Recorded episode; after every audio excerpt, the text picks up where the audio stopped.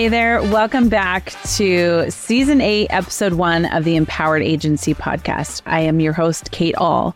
This is the podcast for service providers, VAs, and agency owners looking to create their ideal agency.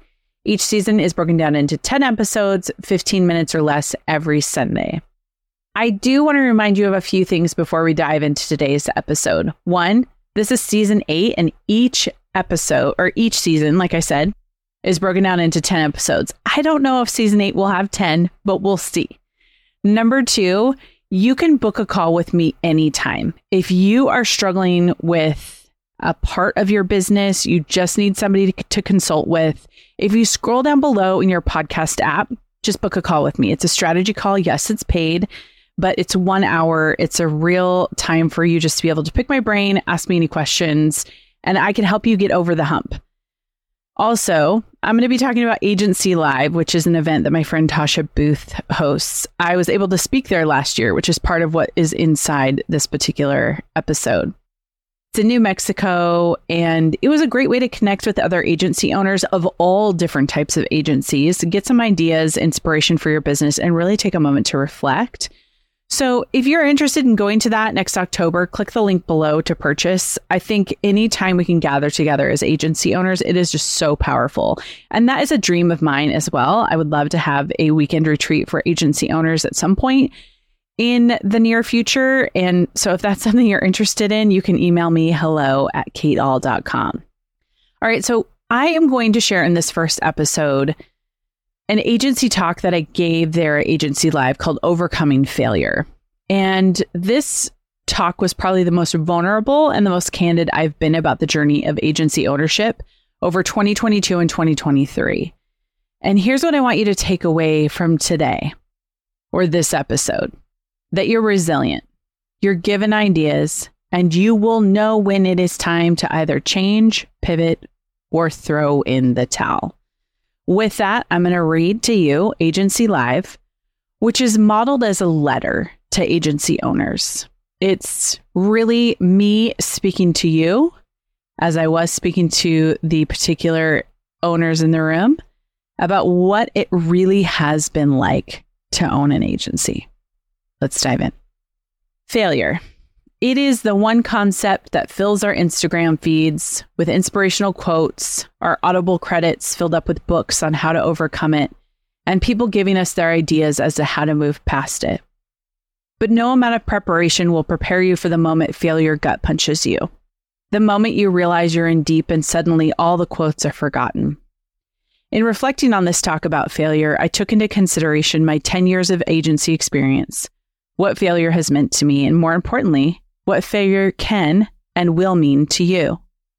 Instead of giving you five key things you can do to avoid failure, or what you can do to find yourself, or what you can do when you find yourself in the midst of it, I thought it better to write you a letter.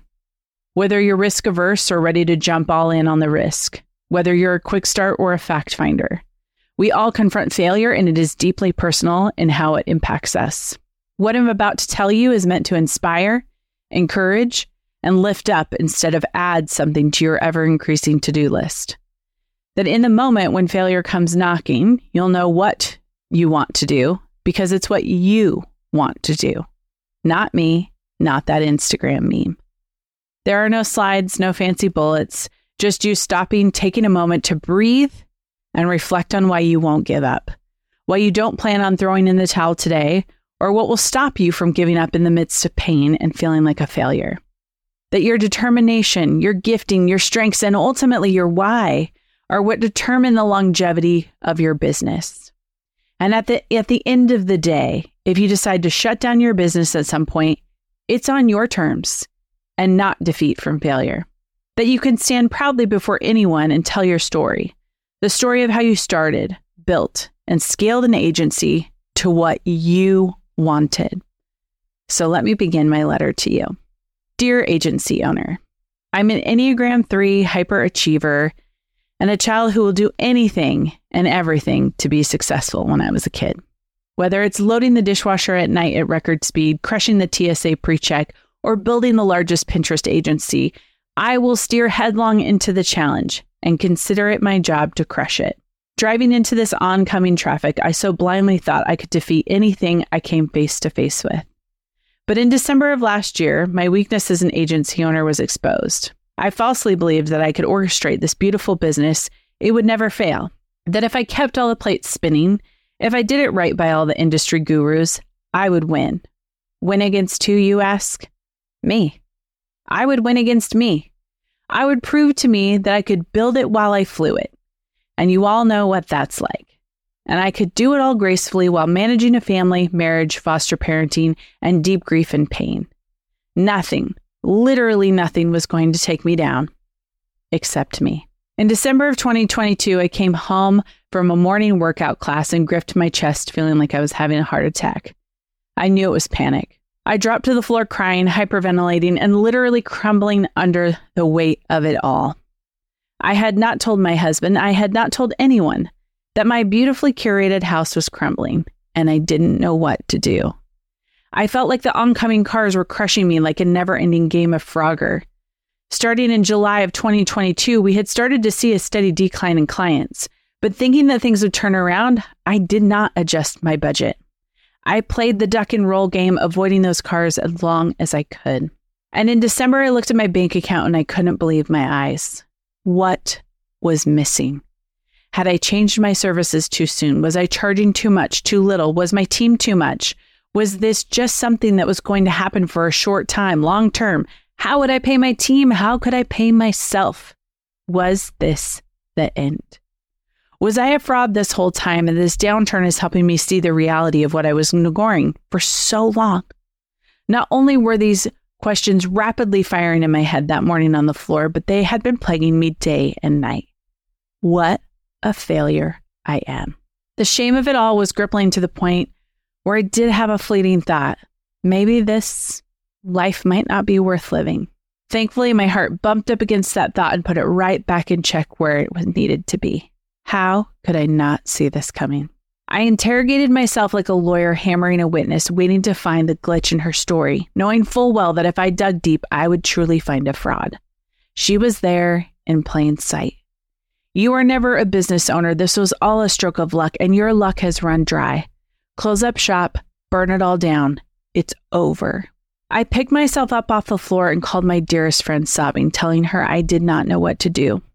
She had wisely told me about creating contingency plans early in, earlier in the year that I didn't do. But still, she spoke words of life to me, helped me see grace, and rallied to bring the tools I needed to pull myself up off that floor. While sitting in my sadness, declaring my business dead, a group of people said and did things for me that forever changed the way I see hard things that most people would call failure. Those people are first my team, I humbly wrote them with honesty and transparency, telling them the truth about how we were struggling as a company, that hours had to be cut and we had to let some people go. I asked for volunteers to cut hours for the quarter. Not only did they eagerly rally to support the company, but they all cut their hours to the exact number we needed. And they showed care, love, support, and grace. Their words were a balm to my wounded soul. How could employees care this much about my company? I didn't know how, but I knew they did and it motivated me even more to build back the company. The second group was my business friends. I joined a group called Entrepreneurs Organization back in April of 21. They told me about getting a line of credit and I dismissed it because to me that felt like the ultimate failure. Asking the bank for money? How could I do that? But just when I was about to get on the phone with the bank, my friend Alan called me and told me exactly what to say. I was approved for a line of credit and it was just the move I needed to let some air out of my panic filled balloon. The clouds were starting to part. Then, right before the end of the year, I sat with a dear friend who reminded me that this is business. It's how it works.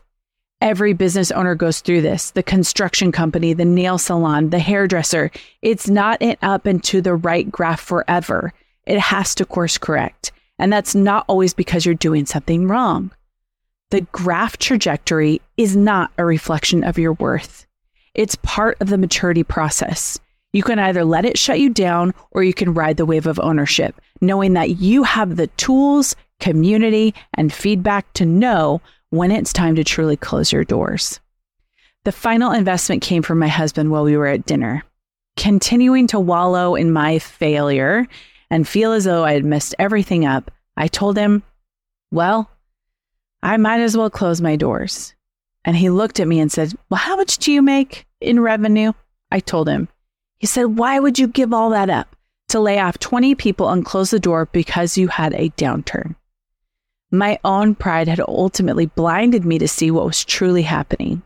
It wasn't the end, it was a moment of learning, growth, development, and strength training. As we often do when we go through hard things, we take away lessons. We look back and ask ourselves, what went wrong? What went right? What can I learn from this? How can I fail forward? So here are the few mistakes that I made that I have learned from. Mistake number one my expectations. My false beliefs and expectations for myself were much higher than anyone should ever put on themselves. I expected 110% success at all times, not necessarily perfection, but to achieve the goal set out before me. No grace and nothing but an angry coach in my head yelling constantly, do more, be more, get better. I know the narrative of manifesting greatness and believing in good things, and I'm not opposed to that, but it goes a step too far when you have an inability to step back and give yourself a hot second to breathe. There is no manifesting anything in that moment besides a breakdown. Not only did the expectations in my head contribute to this, but so did the stories on Instagram success or those who appeared successful. I think in all those beautiful pictures, I just assumed their graphs were up and to the right. I was the only one with a downturn. No one was talking about how hard things were. Pandemic followed by recession. No one had done this before. While in a mastermind call in that horrible December, I listened to 20 other agency owners share that after July, their business began to crumble that they wished they had held on to cash instead of spending what they had started to see, spending when they started to see a decline. It wasn't just me. Misery does love company, and while I am not willing or going to celebrate anyone else's misery, there was comfort in knowing it wasn't just me. My rigid posture started to soften a bit, and I began to tell the angry coach in my head to simmer down. It's okay to push me to do better and be better, but we're done with the yelling. This business gig is a marathon, it's not a sprint. Stop running so fast. Slow down, take a deep breath, and know that it's going to be okay. I went back and reminded myself of my core values and the goals I had for my team when I started this business. That it wasn't just about me or my success, but it was about their success too. I set my own pace for growth based on numbers and data, not my gut or someone else's Instagram ad. My benchmarks are my own and no one else's. Mistake number two a lack of understanding as to how I am uniquely wired. I needed to get in touch with me, who I am as a human, how I'm uniquely made, gifted, equipped with skills. My story, my business, and my leadership has my own thumbprint, no one else's. I was always growing someone else's business in my head and chasing their success, not mine. I have origin stories and things that are hard from my childhood, just as you do too. They shape us, create our ways of coping. I'm a fact finder, I'm risk averse. Instead of feeling like there's something wrong with me, I could see who I am and appropriately challenge myself to move just a bit outside my comfort zone, one day at a time. Plus, I invested in therapy. There's nothing like a good counselor to help you see the broken parts and put them back together again. Mistake number three I ignored the signs. I'm Miss Mary Sunshine. I always will be glass half full and sometimes border on toxic positivity. That did not serve me well when my company was going through its biggest crisis to date. I buried my head in the sand because I didn't want to see the full reality of what was happening. If I could just will it to be awesome, it would. So, with one eye open, I braced for the blow each month leading up to December until the whole thing took me out. I now no longer ignore the signs and I force myself each month to get really, really clear on the numbers and what the trajectory is three to six months out. It grounds me, it helps me see the signs more clearly. As I finish up this letter to you, I want you to go back and remember why you started your business. For some, it was intentional. For others, like me, it was an accident. Regardless, something pushed you to buy the domain, get the LLC, and put up your open sign. This will be your reason when things get hard, when the pressure says you're failing, that the hope of something great is lingering there, even in the pain of tears and panic attacks, that you know you're meant to do this thing. That you're built for it, and whatever higher power you follow will show you clearly when it's time to move the sign from open to closed. And it is not going to be because failure beat you down. It's because when it's time to close up shop, it's on your terms. Whether it's realizing you're not a good fit, you're tired, or you're just ready to move on to something else, you'll know. And you'll be successful for choosing this new path and new direction. Kind regards, Kate.